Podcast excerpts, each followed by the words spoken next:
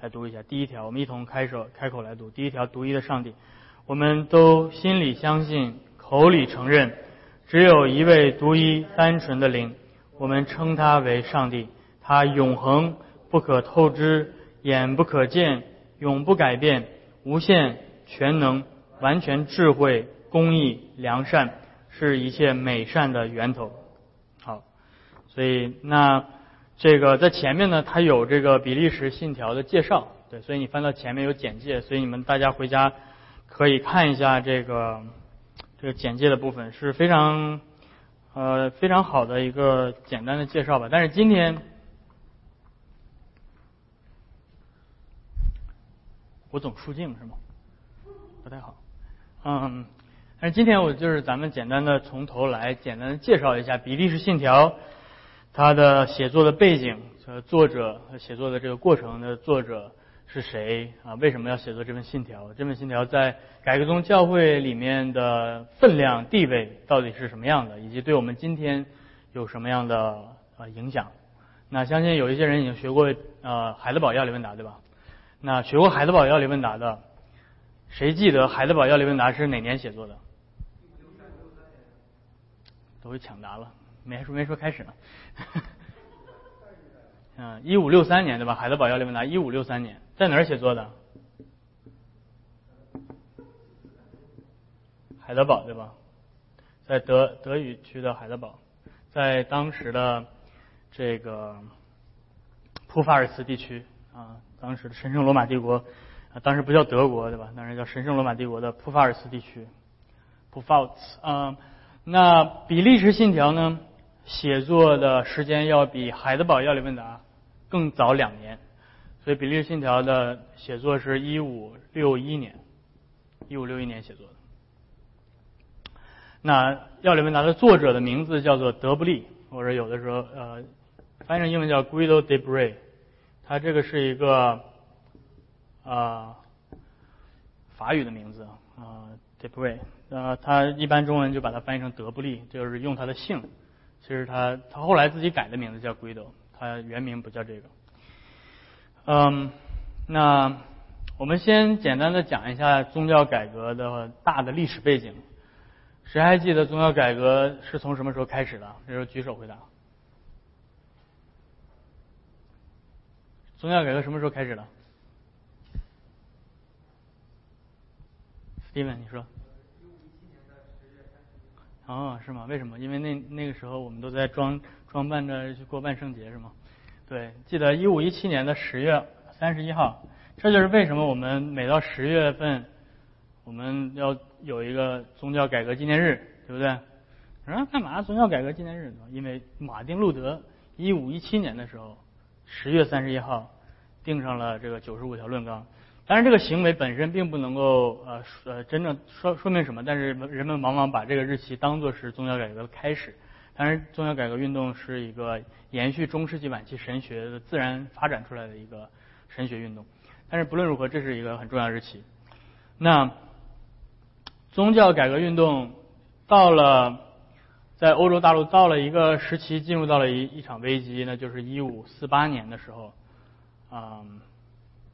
啊，应该说应该说是一五四四六四六年对吧？四六年，还记得一五四六年发生什么事情？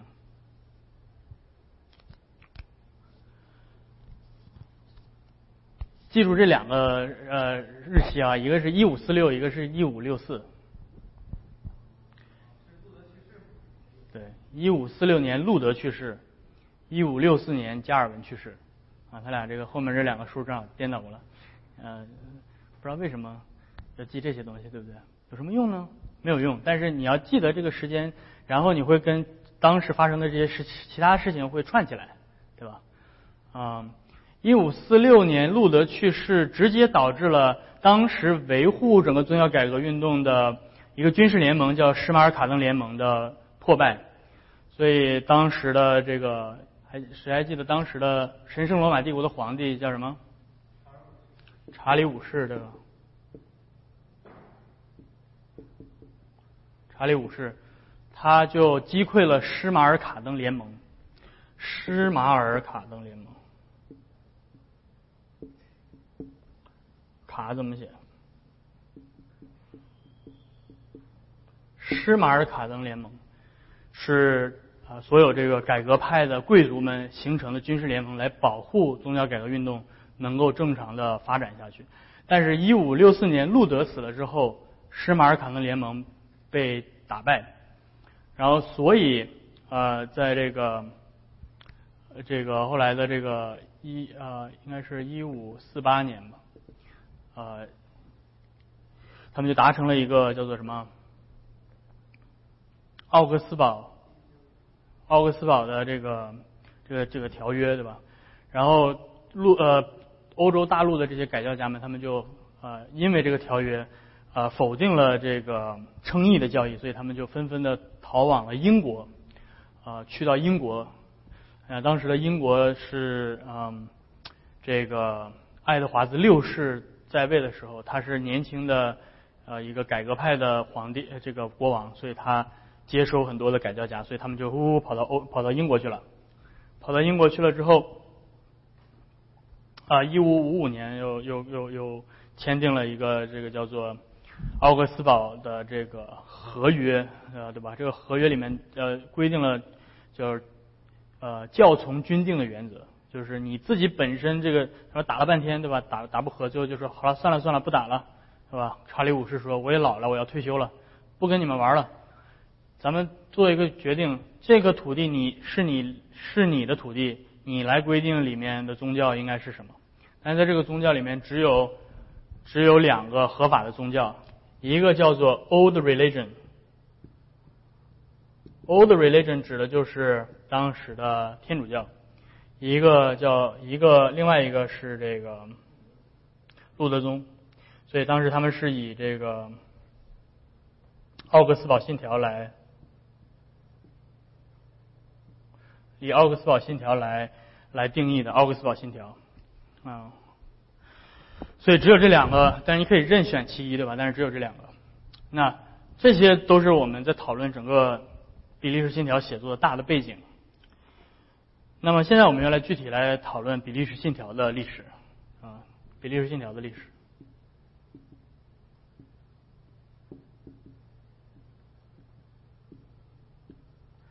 首先我们要知道比利时信条的作者。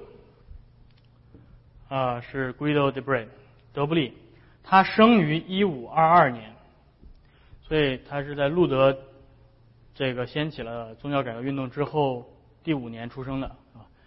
那在当时，他生在一个敬虔的天主教的家庭里面啊，他的母亲是一个非常敬虔的天主教徒，他们的他家是做这个彩绘玻璃生意的。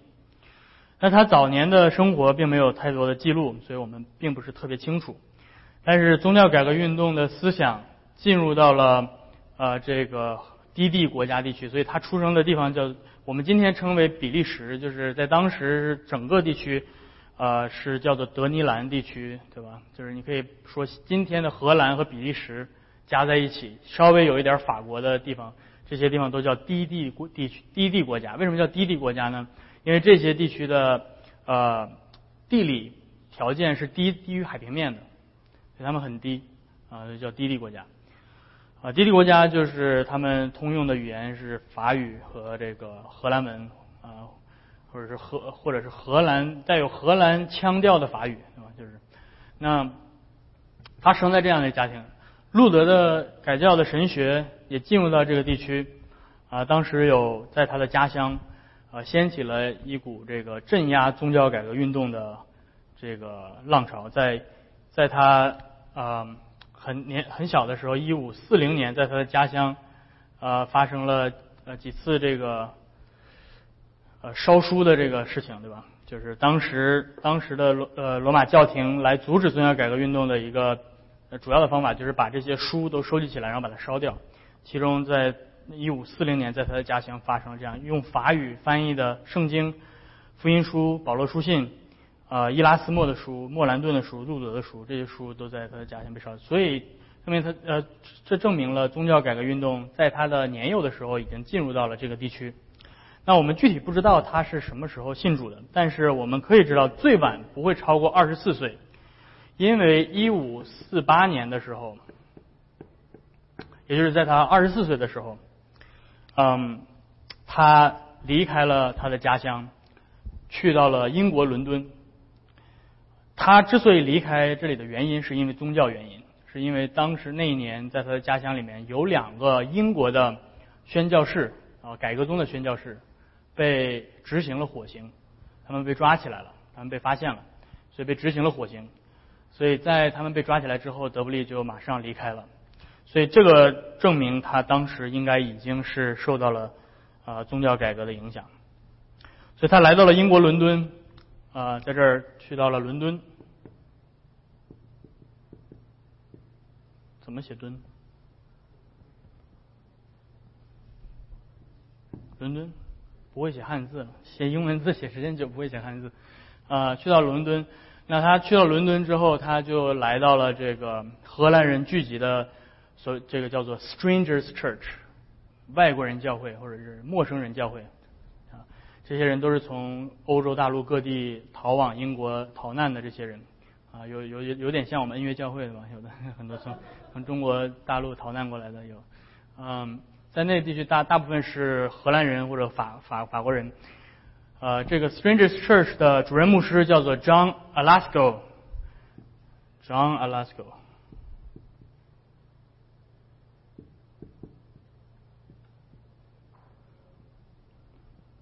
或者有的时候叫 John Avasky，嗯。那他是一个改革宗的牧师啊，他是一个波兰人，他也是一个难民。然后，那德布利兹在伦敦啊住了很久，直到一五呃住了大概四年左右，在这里受到神学的训练，然后并且啊他应该也参与教会的服饰。所以到了一五五二年，嗯，在呃血腥玛丽上台之前的一年，他离开了英国，回到了他的家乡啊，离家乡不远的一个城市叫做里尔。就回到了里尔，在这边牧会，并且在这边啊服侍、写作等等。那他在这他在这个期间，他写作了一他的第一本书，叫做啊《路巴东德拉夫》，呃，是意思就是信心之杖的意思，呃，信心的矛。他写这本书是回应当时一个天主教的神学家写的一本书，叫做呃《龙博耶德拉夫》。就是信心的盾，他说我要以信心的矛 攻信心的盾，对吧？嗯呃，但是他这个是呃他写的第一本书，然后接下来到了一五五五年，这个时候在呃他这个地区信仰的逼迫开始更加的严重，所以他就又又一次的逃跑了。他去到哪儿了呢？一五五五年他去到了法兰克福。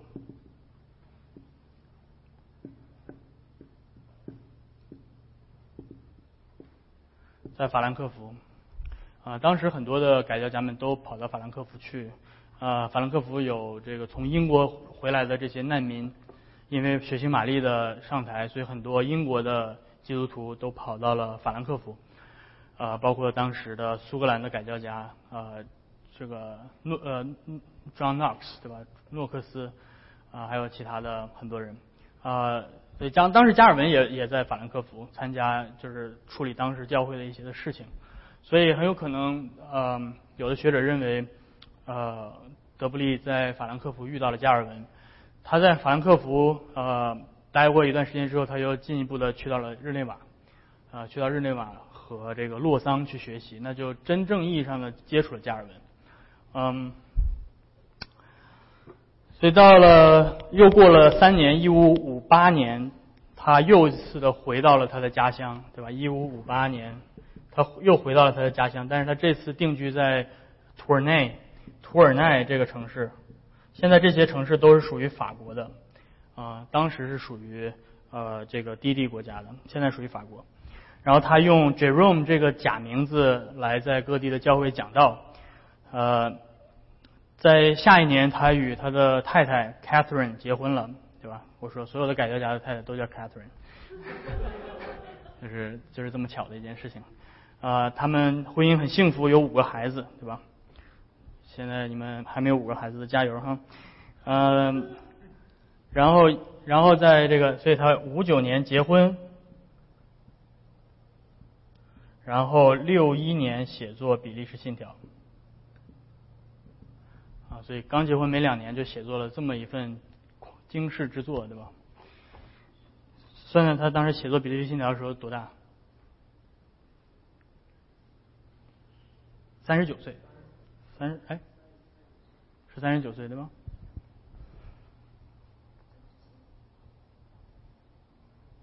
完了，不会算数学了。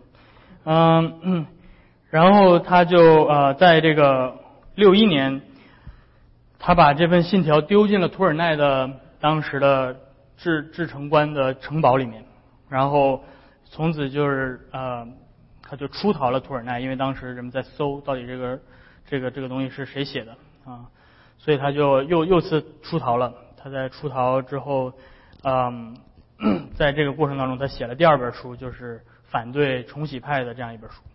然后在一五六六六年的时候，他又一次回到了他的家乡。这次他回到了这个瓦朗谢纳这个城市，组织公开的户外敬拜。啊，在当时瓦朗谢纳有有很多的呃这个改革宗的信徒，包括他们的治呃城市的长官也是改革宗信徒，所以他们可以很公开的在户外敬拜。但是这个消息被呃当局知道了，对被天主教当局知道了，所以他们就派军队来围围剿瓦兰谢纳。最后瓦兰谢纳这个呃谢纳这个城市被攻克了。然后德布利在整个这个攻城的过程当中，他出逃了，但是在旁边的一个旅馆被人抓住了。在一五六三六七年，一五六七年的五月三十一号，他被处以公开的绞刑，他被处死。啊，所以这个是呃整个他写作的一个他这个这个作者的一个生平。嗯，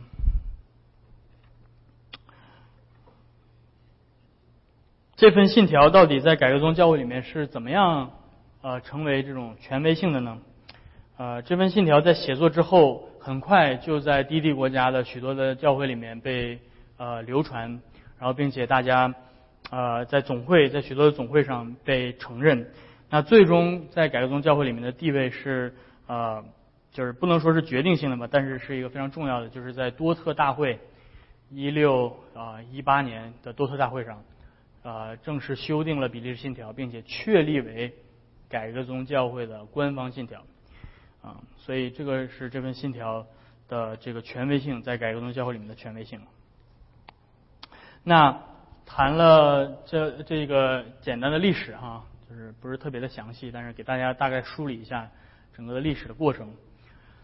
那我们现在要来看的是这份信条到底有什么样的特性？为什么我们要来学这份信条？那首先，呃，这份信条的神学性要比海德堡要理问答要更加深入一些，所以你们也可以大概可以感受到，对吧？当你们读比利信条的时候。你们觉得说，哎，他写的好像要深一点，嗯，这是没错的，啊，而且在这份信条里面，呃，大量的使用这种神学的语言，呃，可能是在今天很多的平信徒会感到有一些吃力读起来，啊，但是这个并不是呃特别的、特别的这个特别深入哈，它它是也毕竟是一份公开的信条，并不是一个神学的论述。那他在这里面，并且指出异端和错误的教导，但是他整体来说并不是具有特别强的争辩性，而是正面阐述改革宗教会的教义到底是什么，这是呃它的其中一个特性，所以这是它的神学性。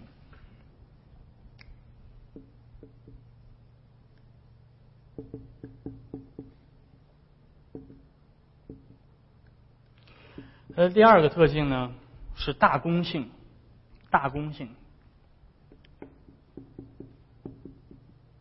你会注意到比利时信条在你读海德堡要理问答的时候，你没有看到哪里处理神论这个问题，对不对？没有问上帝是什么，上帝的本质是什么，上帝的位格是什么，只有一就一小条会提到三位一体的教义。嗯，但是在比利时信条里面会很很详细的阐述神论，上帝是谁，三一论，对吧？等等这些基督论这些这些大公的，就是不论是天主教还是宗教改革都会承认的这样的教义，对吧？所以它具有一定的大公性，而且它在信条里面明确的引用了传承古代大公信经信条。呃，这个他承认就是我们相信使徒信经、尼西亚信经、亚亚达他修信经，他很明确的说到这些信经，所以他很明确的表示自己是传承大公的信仰，所以这是大公信。然后另外，嗯，很重要的一点就是这份信条的在改革宗教会里面的地位，是它具有任性的权威性，它不同于。比如说伯可夫的信仰神学，或者说啊巴门克的系统神学等等。当然，你研究这些很好，但是伯克夫的系统神学并不是改革宗教会任性的文件，啊，它不能代表改革宗教会具有权柄、具有权威性的发言。但是比利时信条是一份任性的文件，所以他在前面我们读的第一条提到，我们都心里相信，口里承认。啊，所以信条里面不仅谈到了基呃神论、基督论，对吧？救恩论等等，这里面也包括了教会论、圣礼，包括了末世论等等。所以这是我需要一再强调的，就是任性的概念，对吧？你们来到恩约教会，恩约教会到底是一个什么样的教会？你说恩约教会是一个改革宗教会，没错。那么改革宗教会的定义是什么？是不是你只要是喜欢读一读博可夫就是改革宗？是不是你喜欢啊加尔文五要点你就是改革宗？到底怎么样去定义改革宗教会？啊，很多的人会喜欢改革宗的救恩论，喜欢改革宗的预定论，喜欢改革宗的甚至声约神学。但是我们需要知道，在一个任性的框架之下。任性的框架里面包括了改革中的教会论、改革中的圣礼观、改革中的末世论啊，所以我们呃，所以这是整个比例信条里面给我们整完整呈现的，这是整个改革宗神学的一个完整的任性性。所以你不能够丢弃改革宗的教会论，而单拿着救恩论来来来来说这个我是改革宗，对吧？这也是为什么很多人自己自称自己是改革宗，但是他从来不去改革宗教会，啊。就是，是因为在他的神学的框架里面，他没有教会论的这个概念，他没有改革宗教会论的概念。嗯，所以这是提到了任性性、任性的权威性。然后第四，我们需要提到的是这份信条的教牧性。教牧性，这是一份不是在象牙塔里写作的。信经、信条，这是一个用寻道者的鲜血亲自谱写的信经、信条。它是一个在教牧的第一线上，而且面对着逼迫、面对着艰难的困境下写下来的，并且为自己写作信条而殉道而失去生命的这样的一个牧师所写作下来的。嗯，所以在这份信条里面，你会看到他所拥有的德德布利的信仰，不仅仅是头脑上的、智力上的一个一个一个概念而已。这个信仰是能够带给他超越生死的安慰的。所以，这个是我我个人之所以非常喜欢三联合，呃，包括海德堡，包括比利时，你会看到这些在宗教改革运动的最核心的阶段。当然，我不是说我不喜欢。西敏啊准则对吧？我非常喜欢西敏西敏信条、西敏大小要理问答，但是比利时信条、海德堡要理问答，你会从他们的文字当中感受到那种福音所带来的超越生死的安慰。比利呃海德堡要理问答第一问：你再生再死唯一的安慰是什么？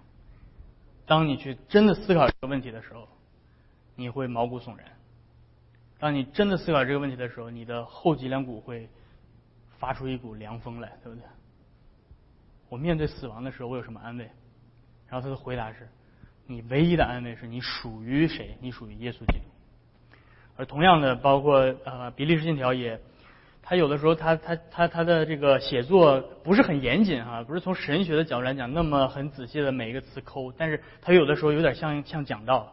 你会读比利时信条的时候，你感觉你像听一篇讲道一样。让我举一个例子，比如说十第十三条。论到上帝的护理。他在其中他这样说：“他说这教义给我们不可言喻的安慰，因为他教导我们，没有任何事临到我们是出于偶然，一切都是出于我们恩慈的天赋的安排。他以慈父般的关怀看顾着我们，使一切受造之物都在他全能的掌管之下。若没有天赋的允许，没有一根头发，甚至一根麻一只麻雀会落在地上。在这思想中，我们得到安息。”知道上帝控制着那恶者和我们所有的仇敌，若没有他的许可和旨意，他们断不能伤害我们。听起来，听听你听这个是不是很像海德堡要理问的？听他的用词。而他之所以这样写作，并不是简单的头脑上的，他自己经历了这样的苦难。还记得他在呃。这是一个大家都非常熟悉并且非常喜爱的这样的一段书信，是德布利在他被捕入狱的时候，他写信给他的妻子。嗯，他这样对他的妻子说：“他说，在我欢喜快乐的时候，你的忧伤痛苦使我忧愁，这就是我写信给你的原因。我迫切的为你祷告，好叫你不至于悲伤过度。若是主要我们能在一起生活的更长久。”他可以命立就立，但是这恐怕并不是他的美意。既然如此，愿他的美意成就，这就足够了。我为你祷告，好叫你在主里得到安慰。你要将你自己和你的事都交托给他，因为他是寡妇的父亲，孤儿的丈呃，他是寡妇的丈夫，孤儿的父亲，他必不撇弃你，也不丢弃你。再见，Catherine，我最亲爱的。我祈求上帝亲自来安慰你，赐给你顺服他神圣旨意的心。你忠心的丈夫德布里，这是一个能够真真真正的把自己的神学应用在自己生活当中的人。这是他的神学，这是他的教义带给他的安慰，因为他真的相信万事都必互相效力。哪怕他被捕，哪怕他受刑罚，哪怕他将要面对的死亡，都不能使他与基督的爱隔绝。所以，这是嗯，《别利时信条》的很重要的一点教牧性。阅读他的文字，能够带给我们啊很重要的安慰。那么，呃，最后一点，我想要提一点的，就是啊，它的一些实用性吧，可以说。呃，从传福音的角度上来讲，比如说传福音的实用性，因为我知道今天很多人关注改革宗的教会，改革宗教会怎么传福音呢？对不对？我们学了这么多的神学，呃，到底对我们实际上去传扬福音有什么样的帮助？呃，我想说的是，这对我们来说非常的重要，因为我们发现，我们为什么？呃，当呃，当一个当一个人来到你的面前，去问你说你到底所信的是什么？你要跟他讲什么？你要预备心怎么回答他？福音到底是什么？福音是什么？福音是什么？上帝的话，OK。上帝话的概念要比福音更大一点，对吧？上帝话包括律法跟福音，看到这开始应用了神学的概念了，对不对？福音是什么？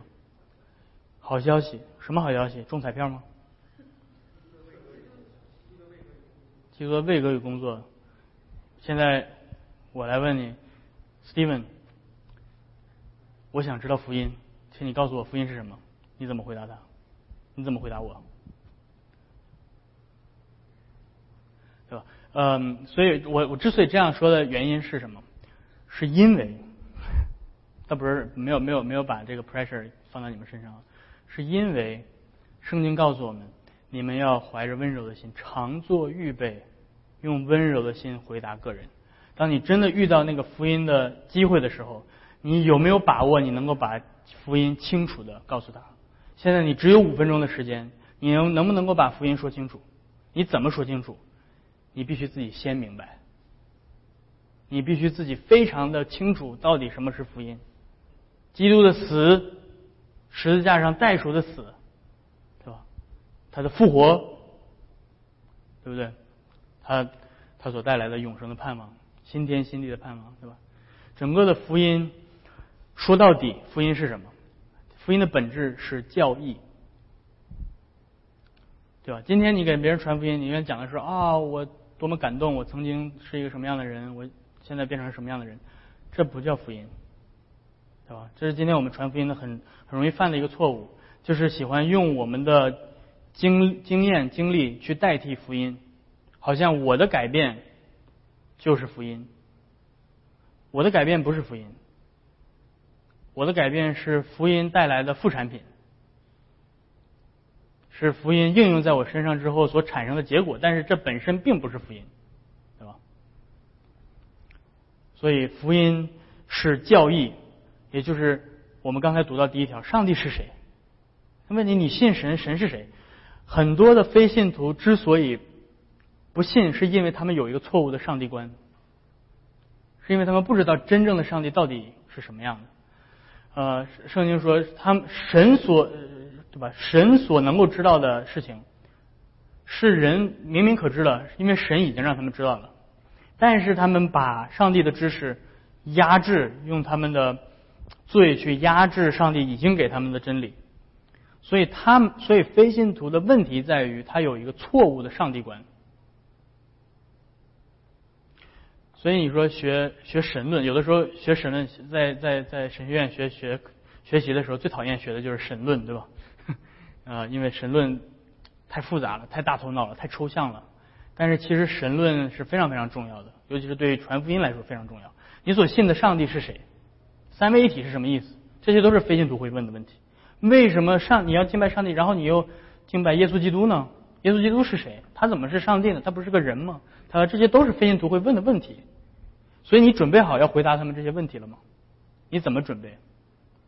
在信条里，你可以很简单明确的通过通过你学习信条，去用很准确的语言。首先你自己要理解，你要准备好怎么去回答，对吧？你可能没有那么多时间，但是你可以给他一本笔记信条，对吧？你说你回可以回去读，这就是我所信的。你想知道我信的是什么吗？这就是我所信的，这是我的教会所信的，这是我的教会五百年来所信的。这就是基督教的信仰。你可以很自信的说，如果你不自信，说我说的是到底是不是对的，你可以很自信的说，教会的官方的公开的信仰的告白是正确的。你可以用比利时信条给他传福音。所以你看到，就就是这么有这么大的用实际的用途啊。所以不要把你的比利时信条放在家里，对吧？不仅要带到教会来，也要带到你的餐桌上去，带到你的生活当中去，带到你的跟朋友一起逛街的时候上去。没事对吧？逛街的时候，在等这个 H&M 换衣服的时候，对吧？来看看一下比例信条，这是一个非常好的习惯。所以啊，所以这个是很重要的，就是真正的信仰能够带给我们生命的改变。这种这种德布利呃用他自己的生命所谱写的这个信条所表达的基督教的信仰，绝不是今天许多的成功神学所呈现给我们的啊。今天没有这样的信仰能够支撑你。那么今天跟你说，来到教会就说啊，你信耶稣吧，信耶稣你就升官发财了，对吧？信耶稣你就万事顺利，信耶稣你就对吧？心理健康，没有任何的负担，没有忧愁，平安喜乐。信耶稣你就啊怎么样？得水牛啊，得得得什么？得得水牛，得永生啊得啊得永生，少少少那个写的是吗？得水牛，信耶稣得水牛，对吧？你会看到，圣经从耶稣开始。你要想得水牛，你为什么要信一个耶稣呢？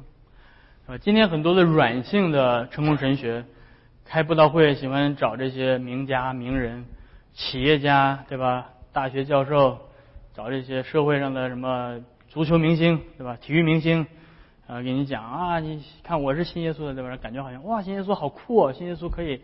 变成这个样子，对吧？是一种软性的暗示，你好像你信耶稣之后你就可以成功，但是只有他一个人成功了，台下所有听的人都没成功过，嗯，对吧？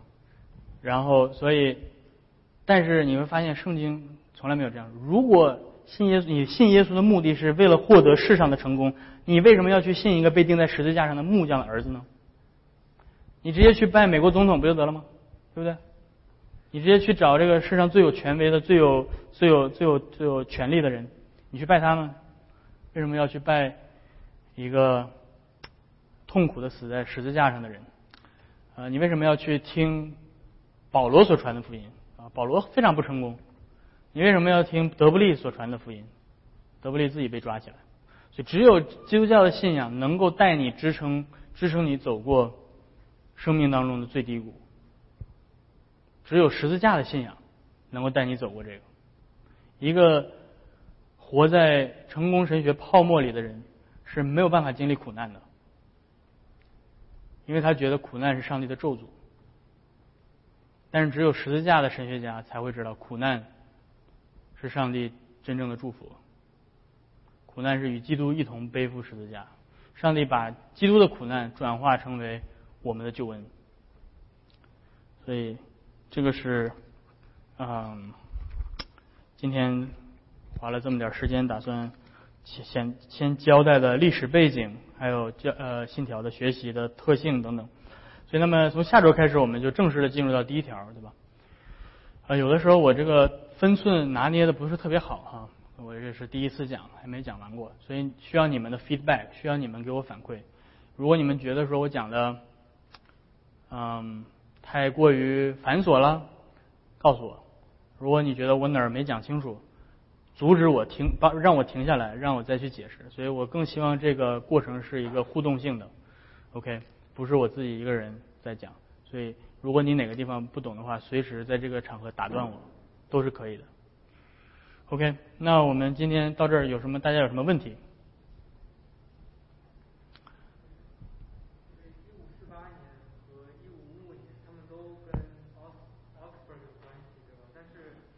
回去查历史书吧，不要听我在这儿说，查历史书更准确。我没有，我没有做过多的，我都是，嗯，我没有做课前预备，我都是直接脑子里面就写下来了。在这一点上，对。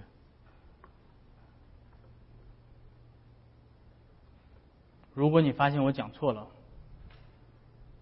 记得告诉我。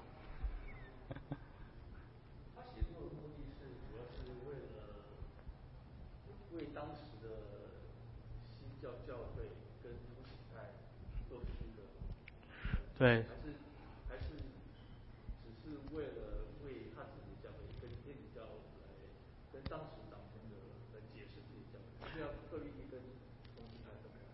我觉得都有。都有。对，这个是我刚才对忘了做出的联系之一哈，就是这是很好的点。我刚才为什么提这个？呃，一五五五年的奥克斯堡合约上只承认两个宗教，这个是改革改革宗在当时的尴尬的地地位，就是说。改革宗是既不是 Old Religion，改革宗又不是完全意义上的路德宗，所以他在寻求一个合法的地位。对，所以他要把自己的信条写下来，来来呈现说，你看我们的信仰是合法的，虽然我们不能够，就是我们不是路德宗，我们在圣餐上跟他们不一样，对吧？嗯，所以啊，所以刚才就是他为什么要这样做？当时嗯。当时的这个当权者，他们他们对于改革宗有一种误解，认为改革宗可能像像重启派一样，对吧？所以呃，所以他们需要明确的把自己的信仰和重启派的信仰区分开。啊，说我们不是重启派，对吧？我们不会，我们是给婴儿施洗的，我们不会把你重新再泡在水里。嗯，那。但是当时改革中有一些比较 radical 的人，有些比较激进的人，他们会特别的去挑战啊当时政府的权威啊，他们在半夜起来聚聚在街上，上百人、上千人的在那唱唱诗篇，来来彰显自己的这个信仰。他们做做这种就是非暴力呃游行，所以就使当权者非常的紧张，对吧？就是你们聚了这么多人，对吧？是要干什么？搞事情。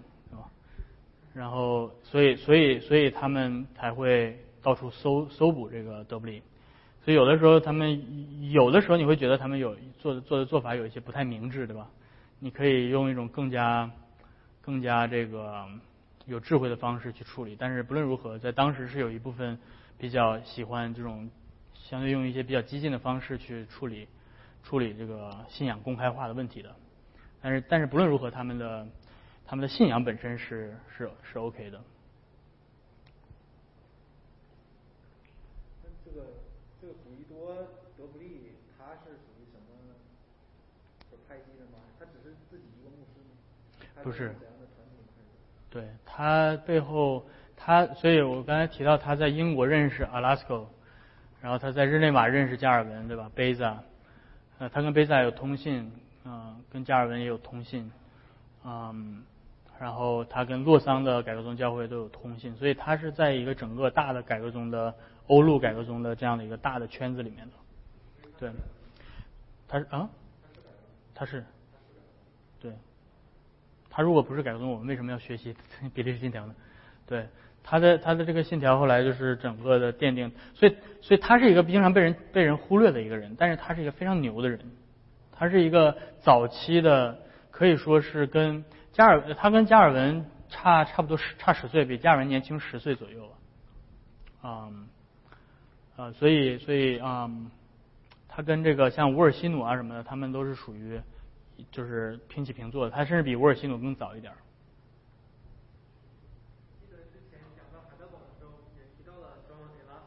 嗯，John Alasco 是一个很牛的人，是我们经常忽略的一个人。其实我们甚至可以说将 Alasco 是改革中国际影响力最大的一个人，国际上，就是他影响的范围呃很多，英国、荷兰、法国。对吧？就是包括波兰，呃，这个匈牙利等等，它的影响范围非常的广。但是我们今天很少有人知道他，他是一个很厉害的人。我们今天只知道加尔文，但是加尔文的名气是很大的，但是他并不是最大的。当时在加尔文呃的那个时代，呃，光环度要要远胜过加尔文的是布林格。呃，布林格是改革宗的第一代言人。如果你说改革宗的话，苏黎世是这个，对吧？日内瓦是这个，对吧？就是，嗯，海德堡是属于新兴的一个改革宗的城市，但是它存在的时间不长。后来它就被路德宗重新的呃夺回去了。但是因为海德堡的兴起，所以导致日内瓦的呃改革宗学院的没落，这学生都跑到都跑到海德堡去上学了，不去日内瓦了。所以日内瓦当时加尔文，嗯，那这就聊多了，对吧？就你们要想听这种这个号外的这种这个宗教改革时期的这些遗闻趣事，我们可以我们可以就是没事坐下来吃饭的时候聊一聊什么的。说。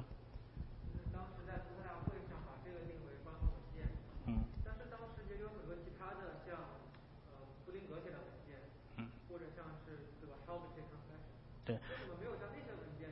因为它是 Helvetic，对，所以多特你要知道多特大会是荷兰地区的大会，所以他所处理的是本地区的教会的事情，而不是瑞士教会的事情。所以 Helvetic 它指的是瑞士地区的教会，所以以苏黎世为中心的，对，它有地区性。那你说今天为什么这荷兰的这个文件跑到美国来了？是因为荷兰的移民。荷兰移民跑到美国来建立自己的教会，所以今天我们延续的是在北美的荷兰传统的移民的教会。对，对。如果瑞士移民过来的话，那可能我们现在任性的是 第二瑞士信条，对吧？对。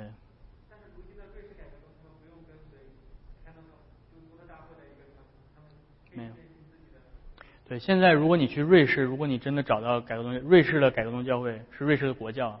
瑞士改革宗教会使用的依旧是第二瑞士信条，对，第二瑞士有的时候他们会用海德堡，因为他们离海德堡很近，海德堡的，所以海德堡药理问答的认可度是非常大的，整个欧洲大陆基本上都用海德堡药理问答，对，不论他用不用比利时信条，比利时信条是属于荷兰地区专属的，就像新米信条是英国苏格兰、英格兰苏格兰专属的，这样是有点这个。